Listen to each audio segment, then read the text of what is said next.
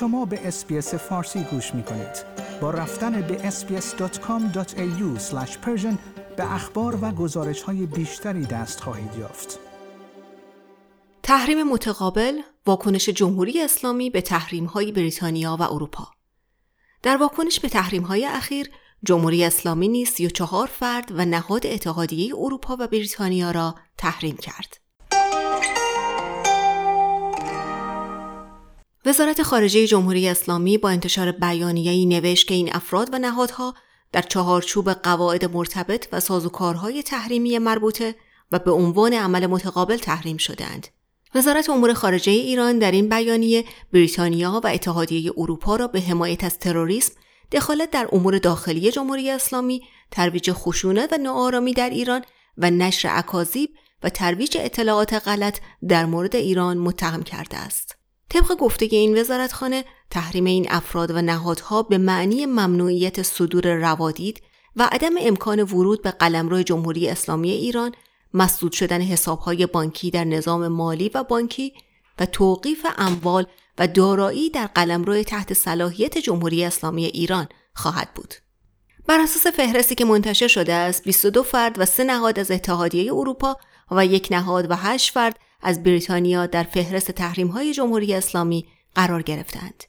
در میان افراد تحریم شده در اتحادیه اروپا نام ده فرد فرانسوی از جمله سردبیر هفته نامه شالی ابدو و شهردار پاریس وجود دارد. شهرداری پاریس همزمان با اعتراضات سراسری در ایران یک مکان در پایتخت فرانسه را به اسم محسا امینی نامگذاری کرد. همچنین نشریه شالی ابدو ویژه ای را درباره سرکوب اعتراضات ایران منتشر کرد. در همین حین اوکراین نیز مجددا اعلام کرد که روسیه بار دیگر با دهها پهپاد ایرانی به این کشور حمله کرده است. استفاده روسیه از پهپادهای ایرانی در اوکراین موجب شده تا تهران چندین دور با تحریم‌های فزاینده ای از سوی آمریکا، اتحادیه اروپا و بریتانیا روبرو شود. اما ایران می‌گوید که این پهپادها را برای کمک به روسیه و استفاده در جنگ اوکراین به این کشور ارسال نکرده است.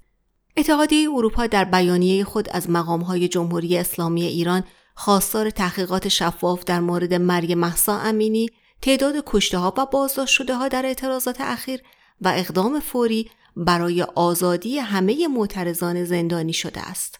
دولت آمریکا روز دوشنبه سوم بهمن چندین فرمانده ارشد و معاون وزیر اطلاعات جمهوری اسلامی را تحریم کرد.